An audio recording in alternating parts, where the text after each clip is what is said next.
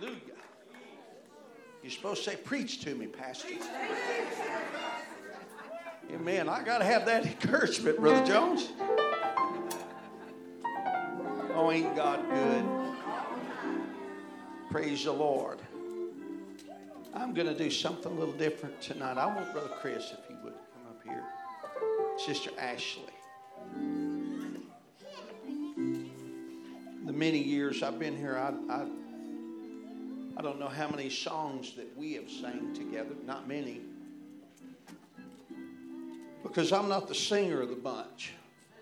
But Brother Ellis, he said, I need you to sing tonight. Amen. He's been on to me. Yeah, all the time. He's on to me. He's just a glutton for punishment, isn't he? Praise God. How many knows that God is good? I'll let you be seated for a moment.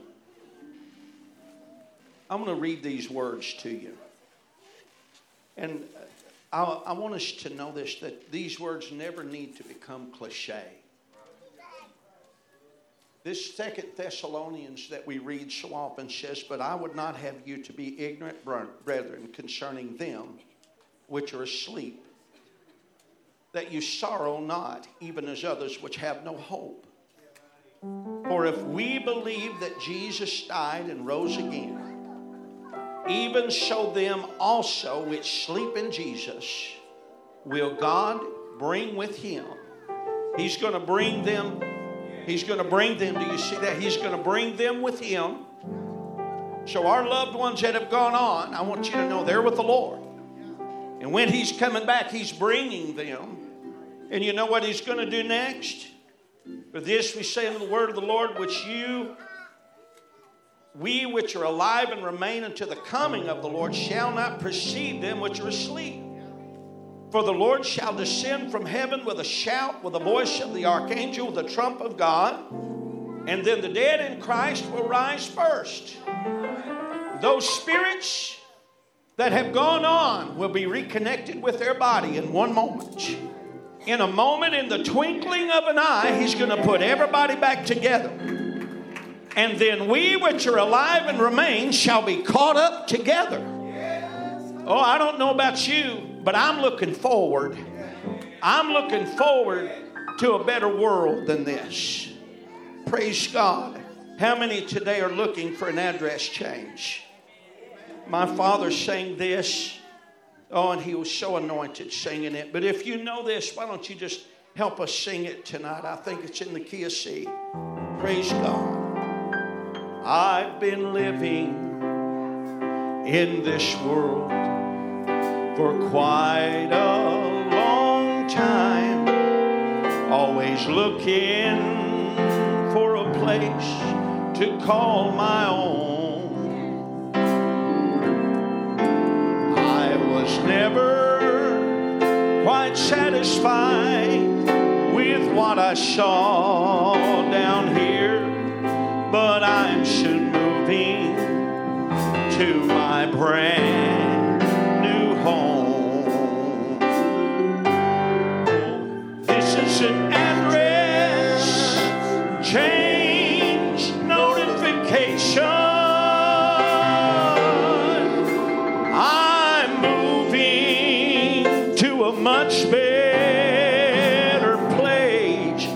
on, how many's looking forward to that? Where there'll be no tears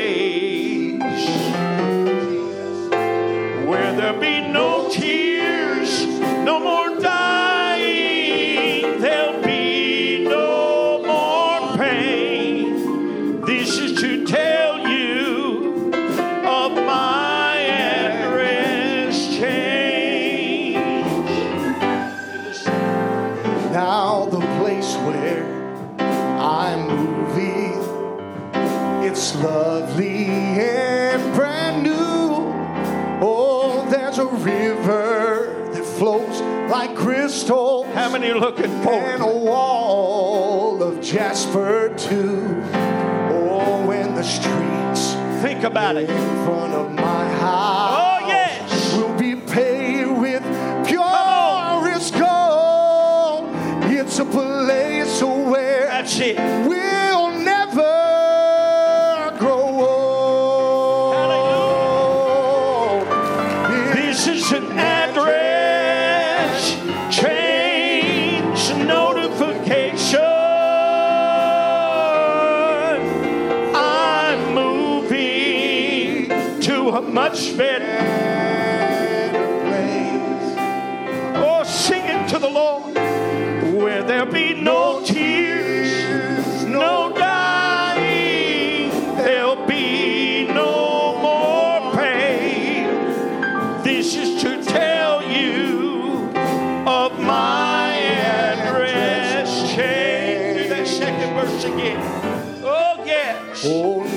place where. I'm moving. It's lovely and it's brand new. There's river that flows like crystal, and there's a wall of jasper. Come on and think about it. Oh, and the streets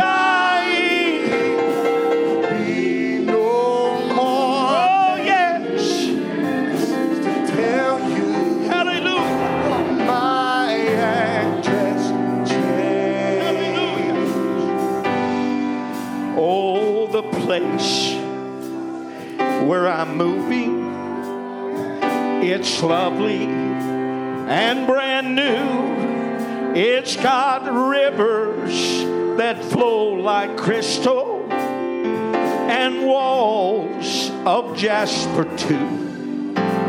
And the streets in front of my house will be paved with purest gold, and it's a place where we'll never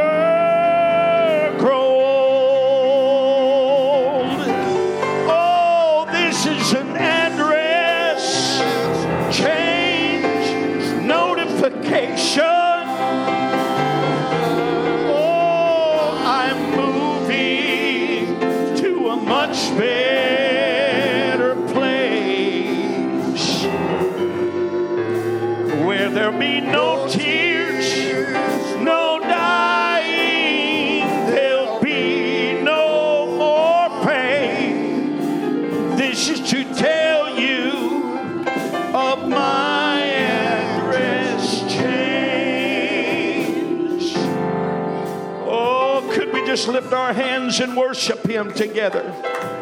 Come on, I want you to get your mind on that place for a moment. I want you, if you would, just to picture what it's going to be the moment you break through the cloud and you see your Savior for the first time and you lay eyes on Him and you see nail scarred hands, you see a wounded brow, scars on the feet because of a price on Mount Calvary.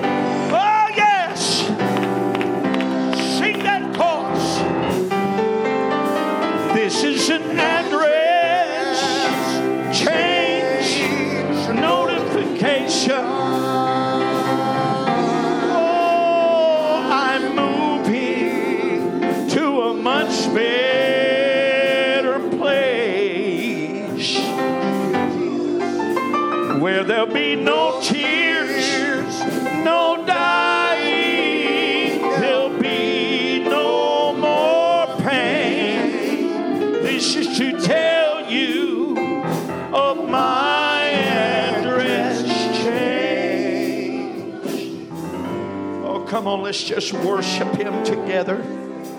Hallelujah, hallelujah, hallelujah, hallelujah. Mm. Hallelujah, hallelujah, hallelujah.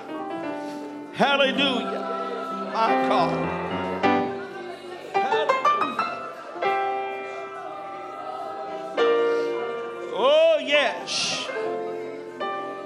Praise God. Sister Jamie, no more hospital visits. Praise God. No more worrying about lost loved ones. I don't know about you, but I'm tired of this old world. Oh, yes. Hallelujah. Do that second verse, Brother Chris.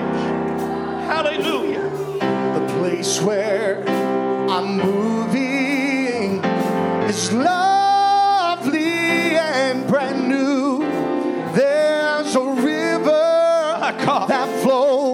crystal. Oh, and there's a wall of jasper too.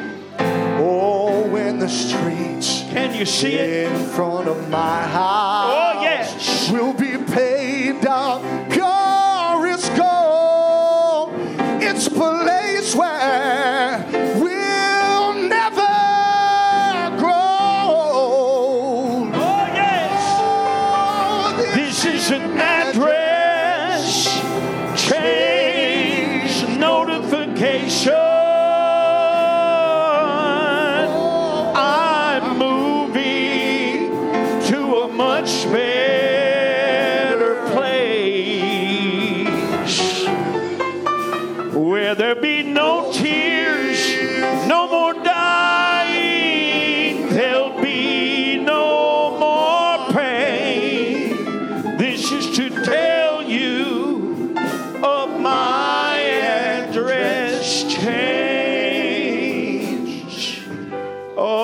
just give the Lord a hand clap in this place?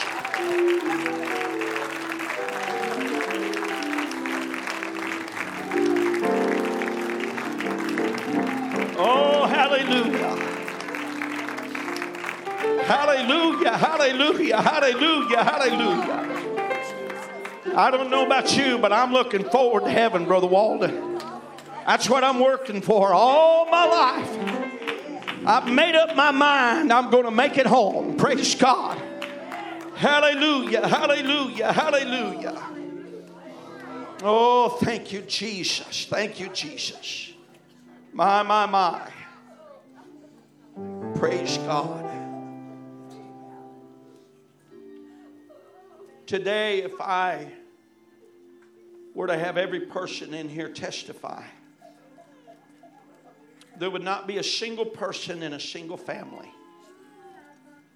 that is not going through a trial or tribulation of your own. Every single person in this place, whether it's a family member, whether it's lost loved ones, whether it's a trial of health, whether it's a monetary issue, whether whether it's just trouble. And I want to tell the church this.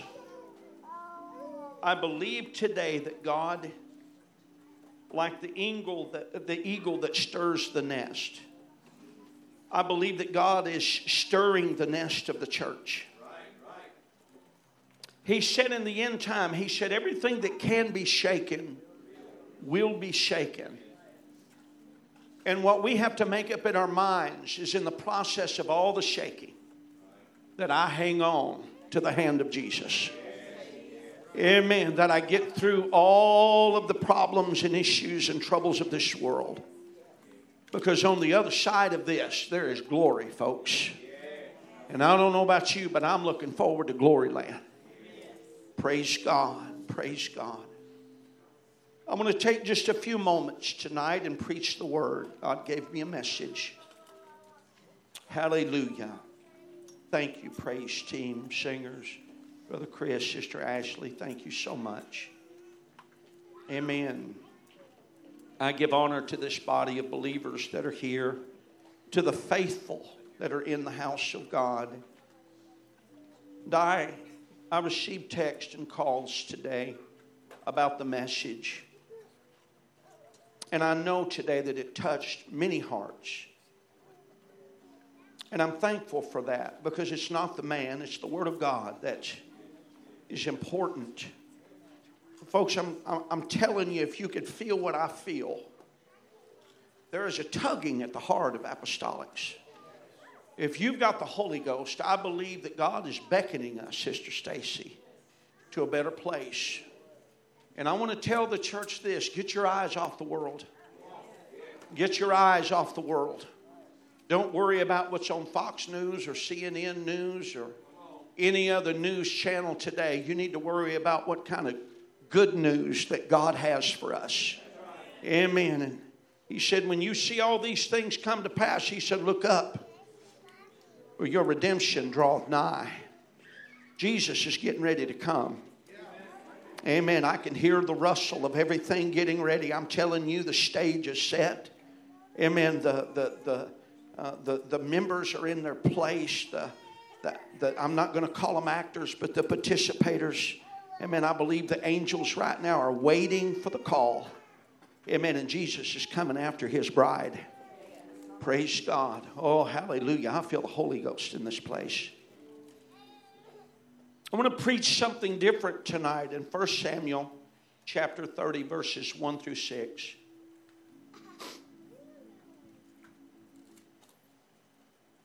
I've preached this in different ways. Tonight, I feel like God has a word for us in the house.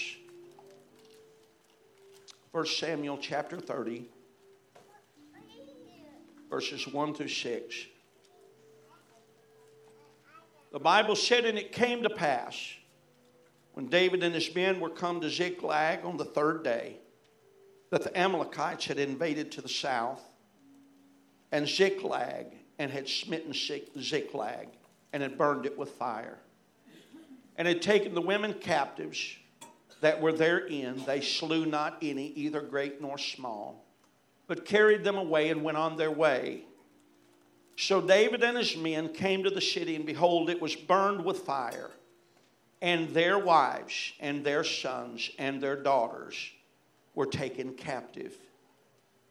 And then David and the people that were with him lifted up their voice and wept until they had no more power to weep. Have you ever wept that much? And David's two wives were taken captive Ahinoam, the Jezreelitess, and Abigail, the wife of Nabal, the Carmelite. And David was greatly distressed, for the people spake of stoning him because the soul of all the people was grieved, every man for his sons and for his daughters. But scripture says this But David encouraged himself in the Lord his God. Amen. I want you to look at somebody tonight and say, David encouraged himself in the Lord. Amen. I want to preach a message just for a little while tonight, if you will permit me, and help me preach how to encourage yourself in the Lord. Amen. How to encourage yourself in the Lord. Praise God. Could we just lift our hands and love Him again?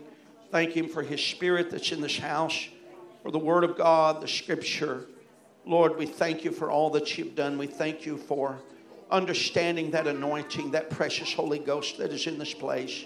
Oh, I thank you that I know that you're touching people right now, even, even Lord, as this word is being preached. I know, God, that in the process, Lord, that even while this is happening, you can fill people with the Holy Ghost. God, you can restore people back to new. Lord, you can minister healing in people's body, Lord, as the word goes forth. And I pray, God, that you have your will and your way. In Jesus' mighty name we pray. And the church said, Amen. You can be seated today. Praise God.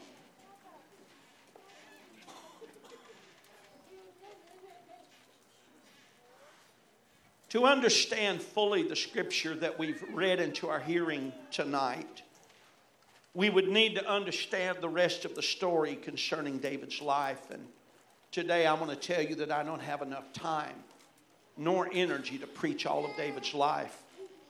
But I am going to tell us today some things that we had to look at in examining the story. It's easy always to look at a couple of scriptures and to draw a conclusion. You're not careful, you can take two or three scriptures uh, out of context, believing something was said, but if you don't do a cross context and cross reference, you can rightly divide the word. Amen? It's easy to look at a couple of scripture and draw a conclusion about someone's story. But I'm going to tell us all, every one of us have our own story. Amen. And I'm going to submit that there is always more than meets the eye if you were to a- a- examine the real history of the life of David. We can see those even that are in the house of God, praising and worshiping God, believing in the in in God that is able to touch and move and minister. And and uh, uh even in this house we look at people and the way they worship. And and you'll you'll think they're problem free in the way they worship in the Lord. And they're just magnifying God. Amen. And, and many of us look at people like that, never really understanding the deep story that is behind everybody. Amen. I, am telling you, I've, I've, thought of some things. Amen. I, I want you to see today that we worship past our problems and we, we worship past our failures. Amen. And, and I want to tell you today that many times the hardest worshiper, amen, were the worst sinners.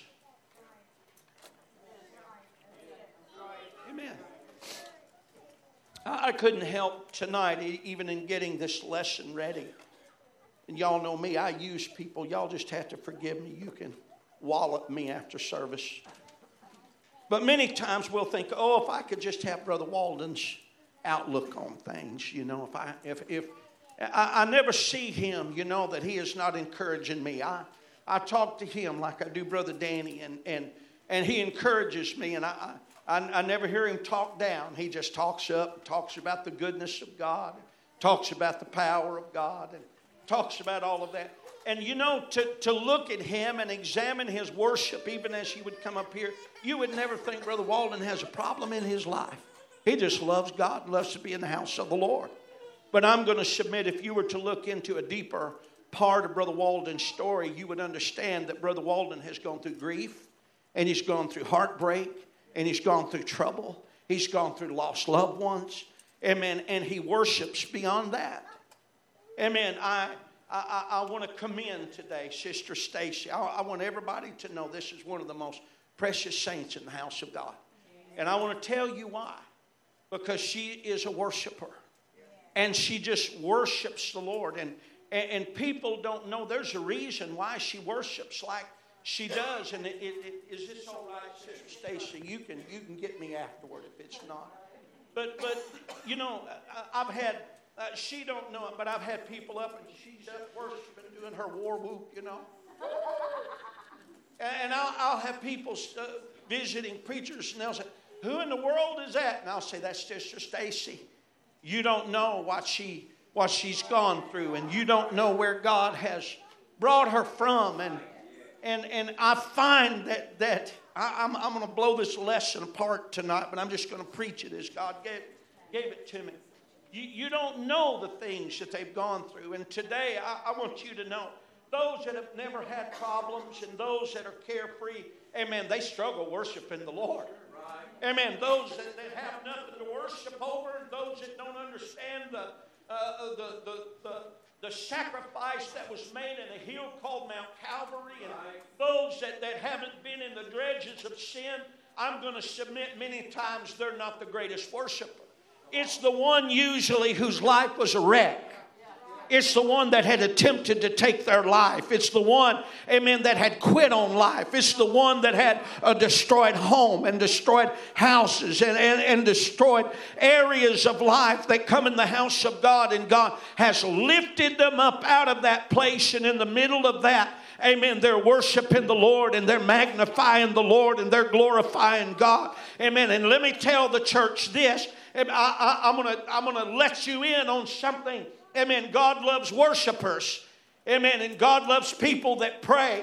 And I'm going to tell you today if you're having a problem worshiping and if you're having a problem praying, amen, I want you to know that God would just as soon allow you to have some problems and some trials if it will allow you to get to a place in your worship that you haven't been before.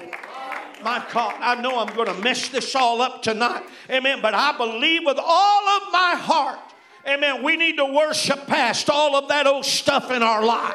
We need some apostolic, old time, old fashioned, Holy Ghost throw down worship in God to where the anointing of God falls in our life. And you got to pick people up off the floor because they've been rolling around shouting and speaking in tongues.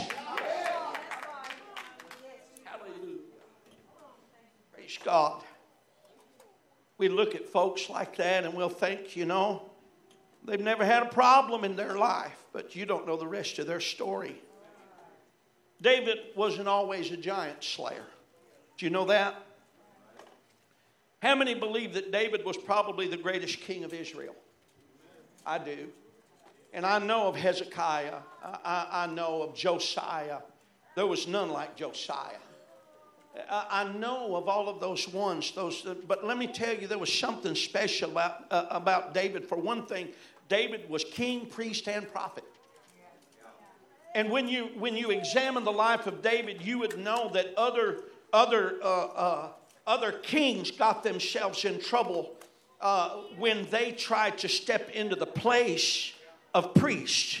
You're going to find that they were smitten with leprosy they were disowned because they stepped into a place that they wasn't. And then you find David eating, eating showbread, and you find David prophesying of Christ. You, you, you find some of the greatest prophecies of Christ ever written by the, the, the hand of man, instructed by God, other than David. Amen. That is giving those, those prophecies. And, and, and, and you can see him, and he put the, the, the priestly ephod on, and God spoke to him as he did the priesthood, which is odd because David was out of the tribe of Judah. Amen. He wasn't a Levite, he was from the tribe of Judah, which is absolutely an abnormality when it comes to the priesthood. There's a lot of deep things about David today if we could understand.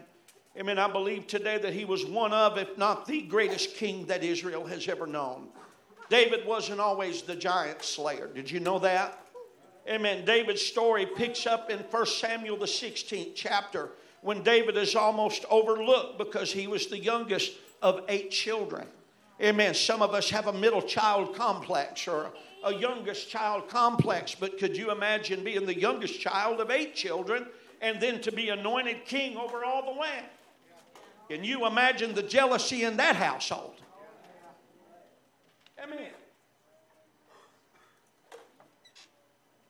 He was appointed to keep his father's sheep.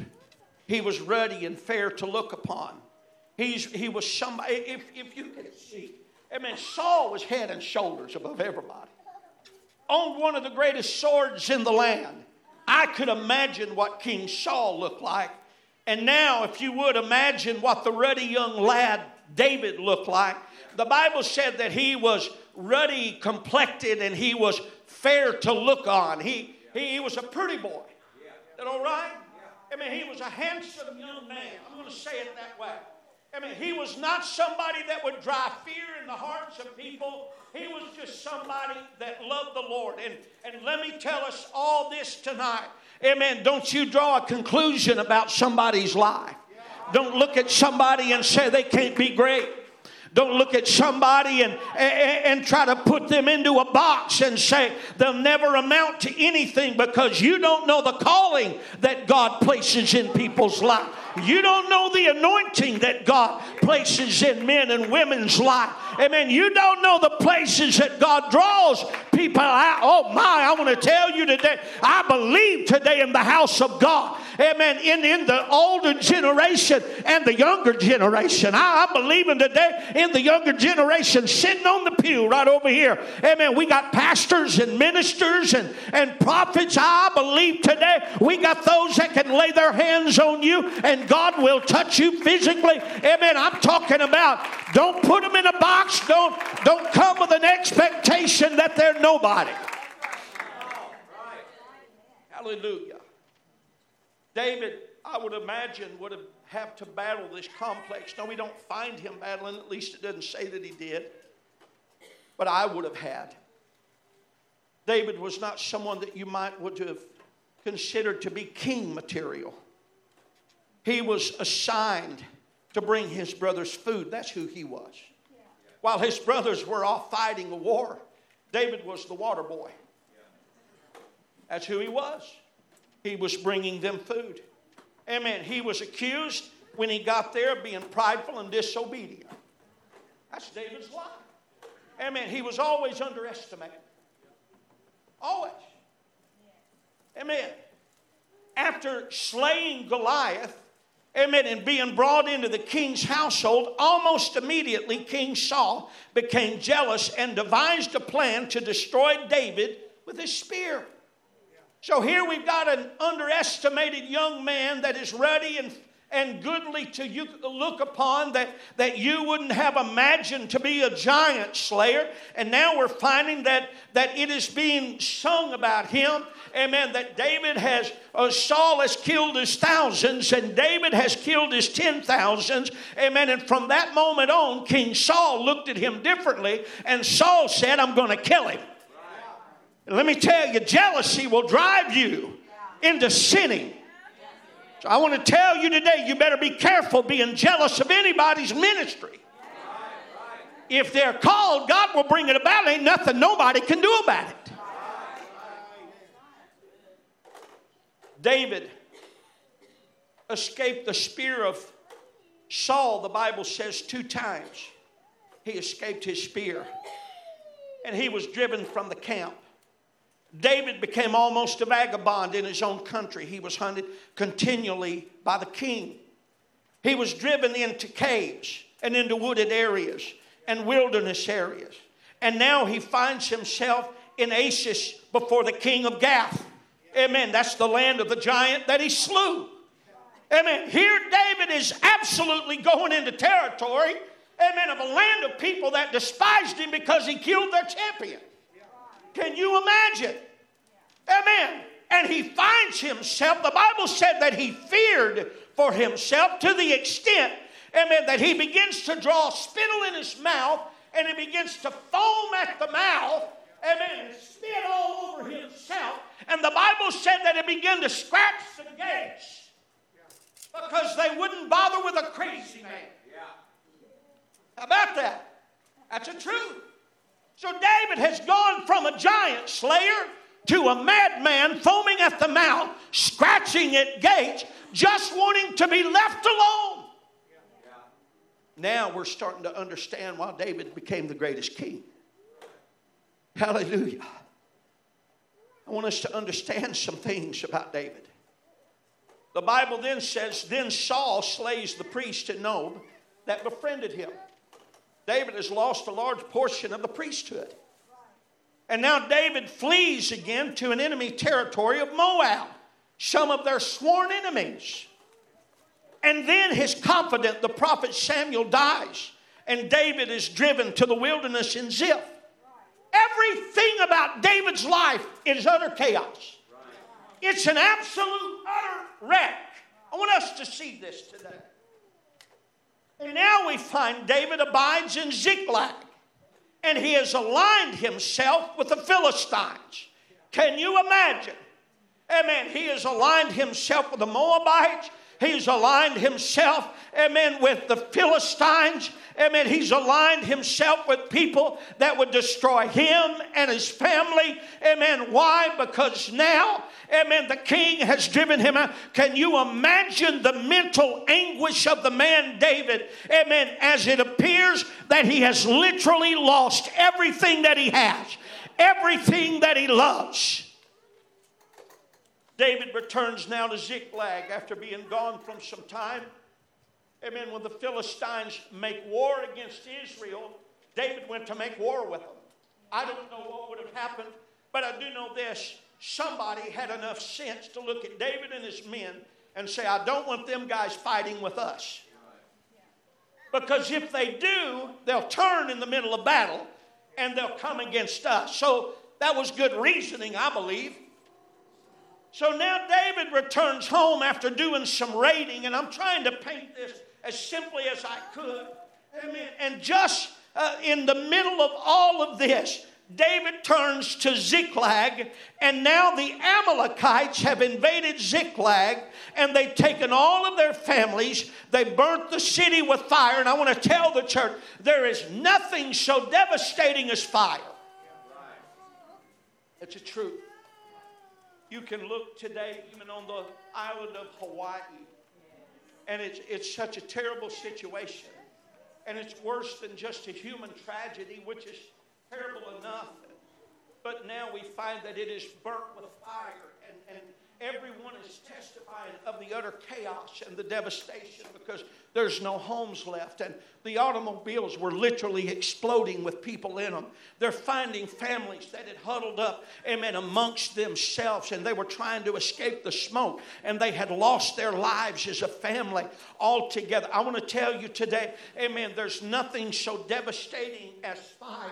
Amen. And, and, and now we find, amen, that David and his men, amen, they have returned now, and their wives and their sons and their daughters, everything that they find precious in their life has been taken away. So now to recap, David was underestimated, driven from the kingdom, amen, chased by the king, nearly caught three or four times. Amen. We find that he was driven into foreign lands. We find that he had to act mad to get away. Amen. We find that his priestly father had died or his prophet father had died. We find that the priest that had befriended him, amen, had, had died now in Nob. Amen. And now we find that David returns home. And now, when you would have thought everything had culminated and he had a bad day and a bad week and a bad year, amen. David finds himself, amen, and his wife and his children and his daughters and his son are taken, and his house is burnt with fire. You talking about a bad day. I don't know about you, but I've had bad days in my life. Brother Danny, I've had tough times. I've had situations that I've laid awake at night and I've tried to put them together and I've tried to fix it and I've tried I've prayed about it and I've sought God and looking and trying to find an answer for something.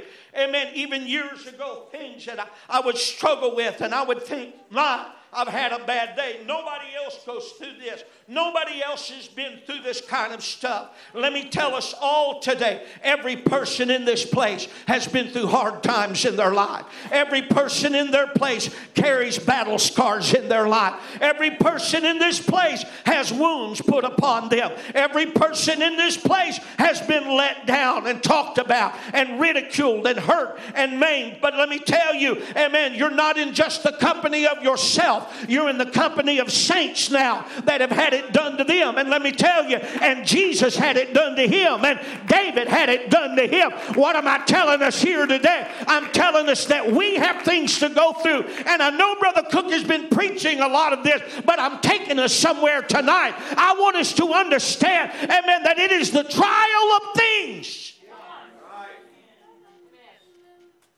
that makes us better. That's not what we want to hear, is it?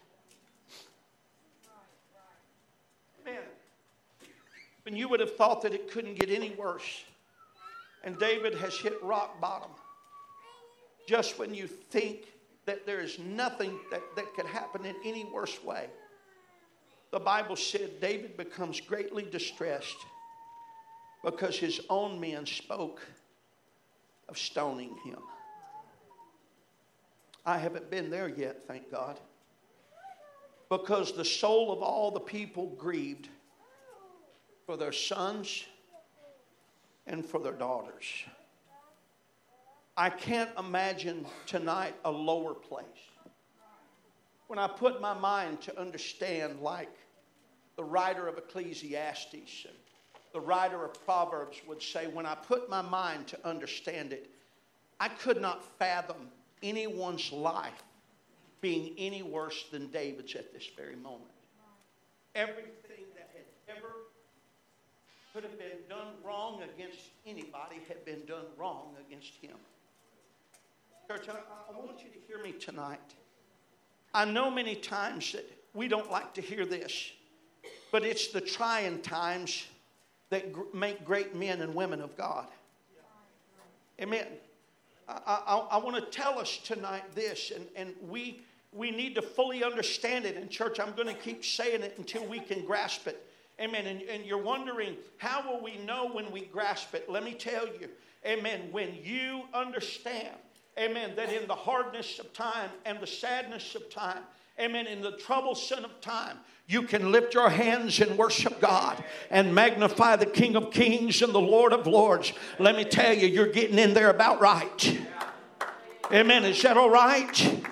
Amen. And I, I know this is nothing that we want to hear about, but I want to tell everybody Brother Danny, this has just started. We're seeing the end of the ages come to pass. Amen. Let me tell us today if God doesn't send, amen, his angels and himself coming to pick us up, I want you to know that you're going to see governments fail. You're going to see dollar bills fail. You're going to see banks fail. You're going to see an economic system crash. You're going to see churches fail. You're going to see some of the worst things that this world has ever, ever seen amen, encouraging, ain't we, Brother Cook? No, I want us to be truthful with one another. I want us to understand one another. He said, You're going to see the beginning of these things come to pass. Amen. So I need to understand tonight that I got to go through some things. Uh, I need to understand I'm going to be tried. Uh, I need to understand today I'm going to suffer for the gospel's sake before this thing is over. Amen. Those of you that have a problem witnessing to others, what will you do when they take you and say, if you deny him, we'll let you loose? Come on. Come on.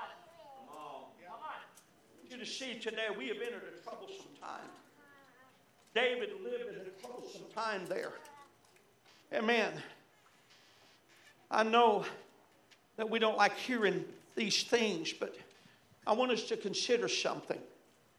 The greatest generation that was ever known to exist was my grandfather's generation. They're even called, Brother Danny, the Great Generation. And some would wonder why, because they suffered the stock market crash of 1929. They watched their money fail, disappear overnight.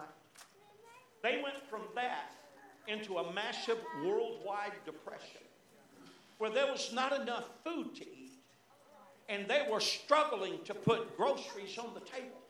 And people that had a little property and had some animals, amen, they, they were blessed, Sister Missy, to have lived out on a farm because they had a way to provide for themselves. But I want to tell us today, everybody wasn't that way. And my grandfather lived in the city, amen, while the woman that he married, which became my grandmother, lived in the country. And they had two entirely different lives. My grandmother lived very well, not, not, not greatly, but very well. But my grandfather lived dirt poor, amen, and flat broke, and he didn't know what he was going to do, amen. But I want you to understand Out of this and the second, uh, the depression that went on. And then finally, the Second World War happened and the world exploded in war. Amen. What did it produce? A bunch of weak men, broken, unable to fix anything? No, sir. Amen. Out of all of the trials and all of the trouble and all of the struggle came a generation of men that built highways across the nation, industrialized the nation built a country. I want us to know and understand today that it's through trouble that God perfects us. Amen. Hallelujah. God perfects us through the problems. Scripture tells us here, after David had done all of this, and all of these things had happened in his life, now we find that David has hit rock bottom. David said, I quit. And he went back home to his dad's house and he said, I'm through. No. Amen. That's, that's, that's what a lot of us would have done. I quit. I've had enough. I can't do it anymore. Amen. I've been, I've been hurt. I've been chased. Amen. My own folks tried to kill me. I, have been threatened to being stoned. Amen. No, David came to this place, and I'm going to read this scripture. Amen. And David was greatly distressed. And I want to tell the church it's okay to be distressed. Is that all right? Amen for the people's sake of stoning him because of, of the soul of the people was grieved every man for his sons and his daughters in other words these folks had come to a place that their children were literally ripped out of their arms and they were hurting and wounded and now they blamed their leader but now we find some of the most amazing words ever penned sister moore but David encouraged himself in the Lord his God. I want us to know today that we live in a, a lost age of encouraging ourselves. I grew up in a different generation, and I look around today. I'm not going to point fingers. I look around, and there's some older generation in this house that would admit it. Amen. We grew up in a different time. we grew up when people uh, uh, didn't have in excess. But one thing that they did have, amen, was this they had God in their life. And they came to the house of the Lord and they worshiped God. I want us to understand today that we struggle amen, to get everybody together now, even on a Sunday, amen, to worship the Lord together. But Sister Sisk, I remember the day not long ago that, that, that churches held six week revivals Amen. And they carried people out of the church by the scores, by the hundreds that received the Holy Ghost. Amen. I, have read about Brother Sis when he was baptized in the name of Jesus. Amen. There, there was a faith baptism down on a creek somewhere that, that uh, uh, Brother Russell had. And, and, and there he said, You know, I'm going to go down to the creek. I'm going to broadcast it. I'm having a baptism. And whoever shows up, I'm going to baptize them. Amen. And we find that in the middle of that, amen, God uh, uh, allowed Brother Sis to come to an understanding of oneness of the Godhead. Amen. Remember, Brother Sis, the water's wet. Amen. I read about that. The water sure is wet. Amen. I, I want us to know today amen, out of all of those troublesome times, there was a generation of people that were raised up, amen, that come in the house of God, that nobody had to cheerlead them to worship God, that nobody had to encourage them to love the Lord, that nobody had to beg them to come to the house of God, amen. They just simply got up and came because they were good soldiers. Uh, here, I want you to know I'm appealing to the congregation, and I want to tell us today it is time that we have revival. It is time that we allow the Spirit of God to move. It's time that we put off something and get rid of something and get rid of some struggles and, get beyond the trials of life. It's time that we look at all of the mess that's going on in our life and we say this I'm going to love God in spite of it all. I'm going to glorify God in the middle of it all. I'm going to encourage myself in the Lord. Hallelujah. We're living today, and please forgive me. I'm not calling this group in here weak, but we're living in a weaker generation. And it's just the truth. Amen. Because it's they live in easier times, and easier times produces weaker people. Is just a fact of the matter. David did something here that is phenomenal. David encouraged himself in the Lord. He encouraged himself in the Lord. Amen. Well, what did he do? Well, the Bible doesn't say directly. Amen. But I believe today that if we were to look at David's life, we have a pretty good understanding of what he did to encourage himself in the Lord. Do, do we understand that? Amen. We can't draw it as a conclusion from scripture given here. But if you look back over his life and the process of David's life, we had to understand. I believe that David was doing something that he had always done. I believe that now we find that it is pinned, Brother Talsman. Now we find it's written down. Amen. Of something David had been a participant on. Amen. From the time that he was driven from Saul's house. What did he do? He encouraged himself in the Lord. How did he encourage himself in the Lord? What did he do? Amen. Let me tell us today, I believe one of the first things that he did is he remembered this I am anointed king of Israel. How many know that the oil was a representation of the Holy Ghost? Amen. Let me tell the church this today if you're going through something, if you're having a trouble in your life, if you're going through a trial, when your world is turned upside down, we, we, need to remember that God has anointed us with a spirit. Amen. I want you to know today you've got the Holy Ghost down in your soul, just like the Bible says. I said you got the Holy Ghost down in your soul, just like the Bible says. I've been to the water and I've been baptized. My soul got happy and I'm satisfied. Oh my, I want to tell us this today. If you want to encourage yourself in the Lord, you need to stir up the Holy Ghost that's on the inside of you and realize God has anointed you with His Spirit. And on the inside of you, you've got a of God that's not going to ultimately let you fail.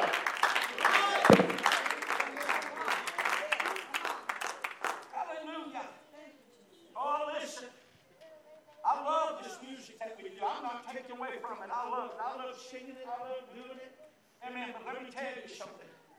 I haven't heard a song about the Holy Ghost in a while.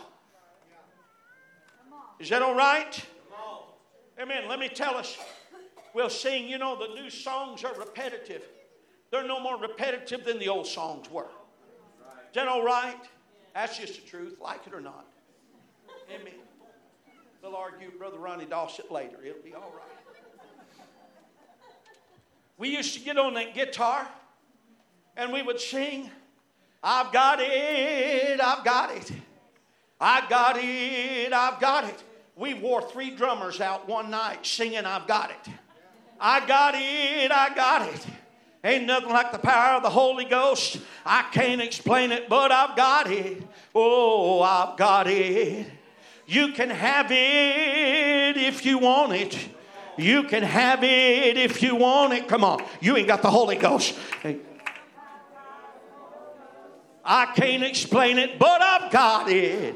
Oh, I've got it. Amen. We want to sing it like, I got it, I got it. No, when you get it, you got it. I got it, I got it.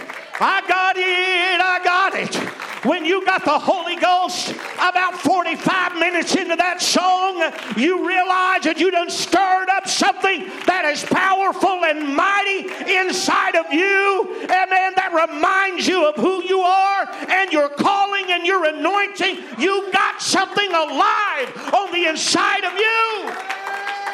My God. You need to remind yourself you're full of the Holy Ghost.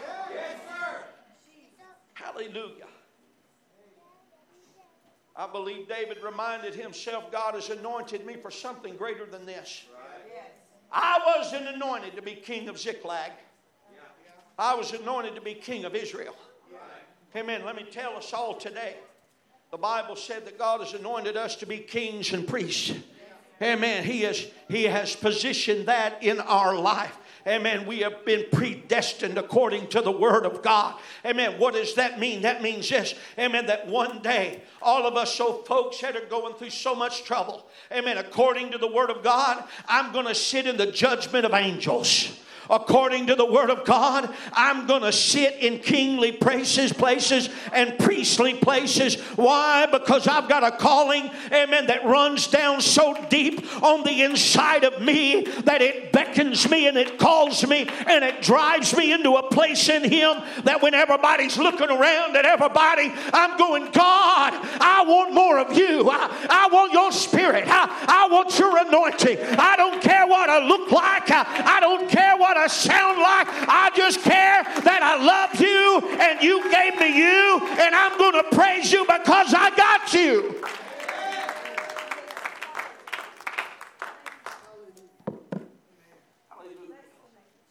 Let me tell you what the devil wants you to do. He wants you to be so overcome with problems that you can't rejoice in the salvation that he's given you. Woo. Like it or not, I'm preaching. Amen. Oh, you just don't know. Nobody knows. Oh, trouble I've seen. Nobody knows. Jesus knows. David knows. Other saints around here know.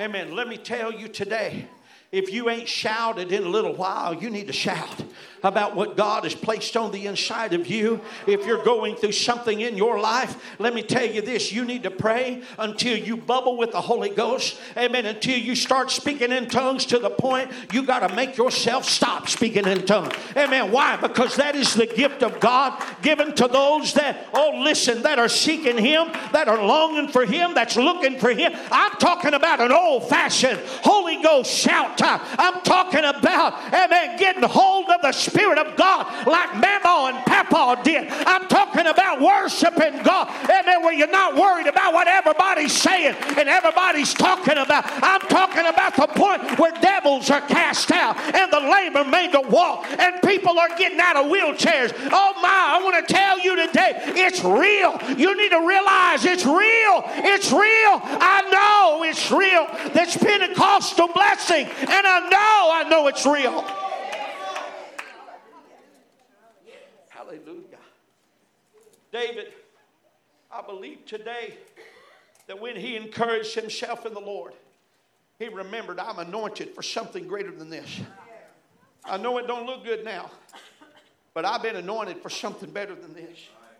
Amen. I want to tell the church this. Amen. Whether you realize it or not, you've been anointed for something better than the problem you're going through. Amen. God has energized you with His Spirit. The Bible said He has quickened us. Amen. Together with Him. Do you understand today that if you've been quickened with the Holy Ghost, amen, your, your spiritual metabolism has been changed? You don't think the same, you don't act the same. You need to remind yourself, I'm not part of this world. I'm not going to get caught up in all of that garbage. I'm going to, oh my, I've got it and it's real in my life. And it call, it's the, oh my, give me that old time religion. Give me that old time religion. Give me that old time religion. It's good enough for me. Makes you want to love everybody, makes you want to love everybody, makes you want to love everybody. It's good enough for me. Hallelujah. Tonight, if I don't do anything, I want to remind us who we are in the Lord. Hallelujah. I believe the second thing that David did is this. Amen. I believe that he reflected on his lions, on his bears, and on his Goliaths. Hallelujah. I believe when David encouraged himself in the Lord, David said, David, you ever talk to yourself? I have. I'm telling you. Amen. I've gotten on to myself. I, have I've said to me literally, Philip Cook, you got to straighten up. None of y'all have. I guess I'm crazy. Mr. Jones, you have too. Have you ever called yourself stupid? I have. I'm not stupid. I've done some stupid things, though. And man, we all have. Everybody has.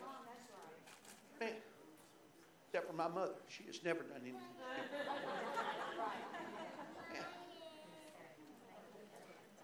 I believe in David's time of trouble. One of the ways that he encouraged himself is he was remembering his lions and his bears and his Goliaths. Man, I, want us to understand today we're wanting a testimony without a test. Did you know that your failures are your tests? How about that? You know, there, there's something. Y'all are going to get tickled. Sister Jones is going to get tickled. We do something that's good. It's won me over. I finally understand it. We do something over in high school called ignition. I thought it was the stupidest thing in the world. Till I buried my mind in it and I began to try to understand it. And to us that lived in a generation, I, I shook my head and I said, We didn't do it that way. I, I just didn't do it that way. But these kids, if, if you have ignition, you've taken it, raise your hand in here. Come on, raise them up high. Y'all get them up. Get them up. Come on, get them. Lily, get your hands.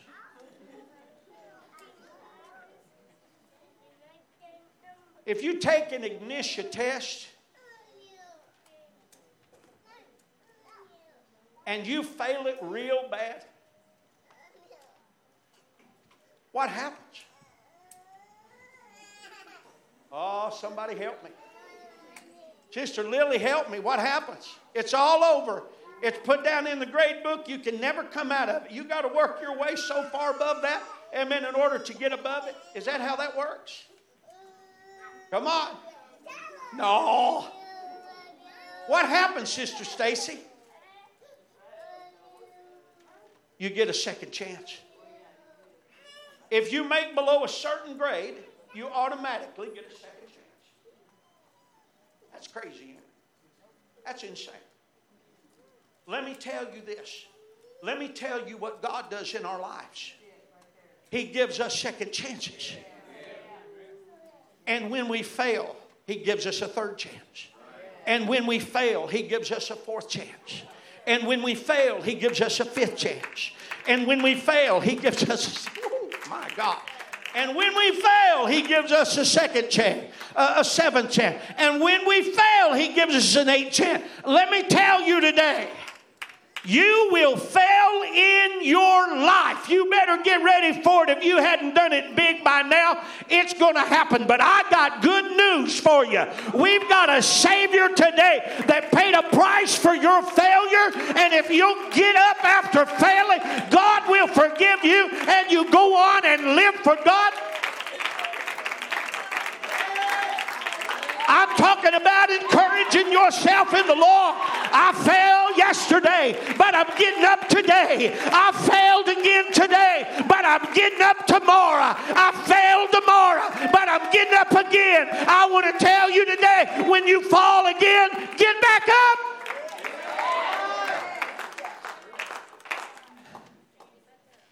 This old attitude of condemnation that sweeps across congregations I rebuke you in the name of Jesus. I command you in the name of Jesus to get your foul spirit out of here. I command you by the Holy Ghost and the name of Jesus Christ to leave this church. Let me tell you something God is the God of second chance and third chance and fourth chance and fifth chance and ten chance and twenty chance. Oh, I'm telling you, I've got a God that loves me enough that He said, I'll never leave you nor forsake you. I'll be with you all the days of your life. Hallelujah. Aren't you glad that God has never given up on you? And how many of us have had spiritual victories in our life? I've had it. Oh, I thank God. Sometimes, even in my life, they seem more sparse than the problems. Maybe Maybe that's just that old spirit of condemnation that speaks even to a pastor. But I want you to know that in years of ministry, Sister Cook, I've had, it. we've had successes. Brother and Sister Sisk, in years of ministry, I want you to know that we've locked arms with you in this place. And because we bound together, in hard times. I want you to know that God has raised up a church not because of a Philip Cook, but because of the God of glory that has reached in people's lives and blessed and ministered and healed. I, I, I want everybody to know this today. Amen. I've got victories that I can look over. And in the times of my misery and in the times of my hurt, I can remind myself, amen, that I've had some Goliaths in my life that fell. I've had some lions in my life that I took them by the beard and I smote them. Not by myself, but by the power of God. Amen. I've endured some hardships in my life, and God has got me through. Let me tell you, I believe David on that day that Ziklag was burned and his children were gone. David said, Amen, I might have walked through the valley of the shadow of death, Lord, but you were there with me. Oh, thy rod and thy staff, they comfort me. I want to tell us today, Amen, we've got a God that stood with us in the valley and flew with the rock of your hardship and sunk in the mind of the giant, and he's raised you up and you've recovered because of him. Not because of yourself, but because of him. And I want the church to know that it's always, it's always God's glory. Never, Brother Cooks, it's always God's glory. Amen. I want our young folks to know that Brother Cook loves you. And I want you to know that God has called you into heavenly places.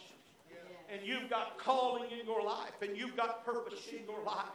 And I want you to know that at times you've wondered, amen, have you overcome some issues? But here you are in the house of God, lifting your hands, running up to the front, glorifying God, amen, in the middle of many troubled days. But I want to tell you, amen, you can look the devil in the eye and say, God has raised me up, God has delivered me. I am somebody in the Lord. I count for something. I am good. I am holy. I am righteous. I am cherished of the Lord. God God Himself has kept me. Oh, I want to tell the devil tonight, he's got no business in this place. Hallelujah. The last thing that I would have imagined that David did was this. Brother Kevin, would you bring the praise team up? Hallelujah. David was in the middle of a burnt down land, driven, vagabond. The people that he had with him, the Bible said there were evil ones in the camp. You know, David built a kingdom. Some of them were evil men that he built the kingdom with. That's what the Bible says.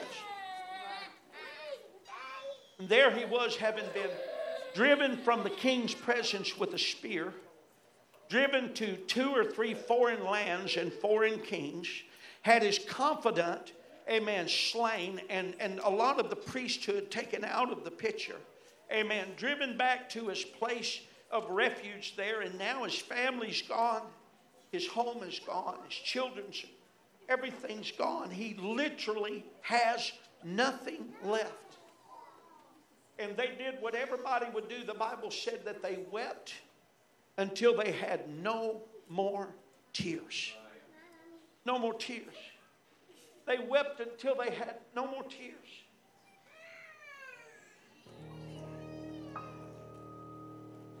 But David recognized this.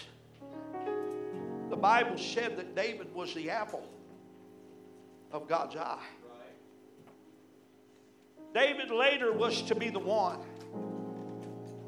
that when he failed God, he himself when he failed God and transported the ark the wrong way and cost a man his life, David's fault. David picked himself up and said, This time I'm going to get it right. And the Bible said that David stripped off his crown and he stripped off his kingly robe. And he stripped off his kingly garments. And he put on that old linen ephod. And the Bible said that when David began to dance,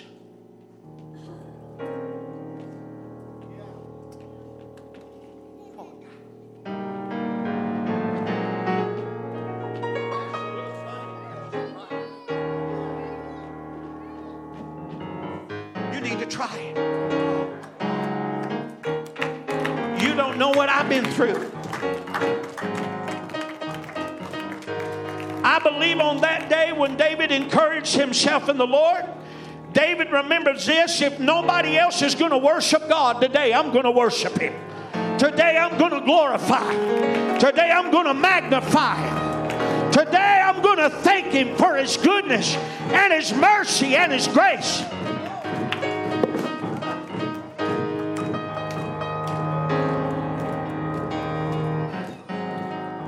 Let me tell everybody this. We've got worshiping what we think is down pat. We lift up holy hands to the Lord. We clap our hands unto the Lord. But the Bible doesn't stop right there. Amen. Let me tell us what the Bible says do if I can find this right quick. Hallelujah. Why don't you just praise the Lord while I find it? How about that?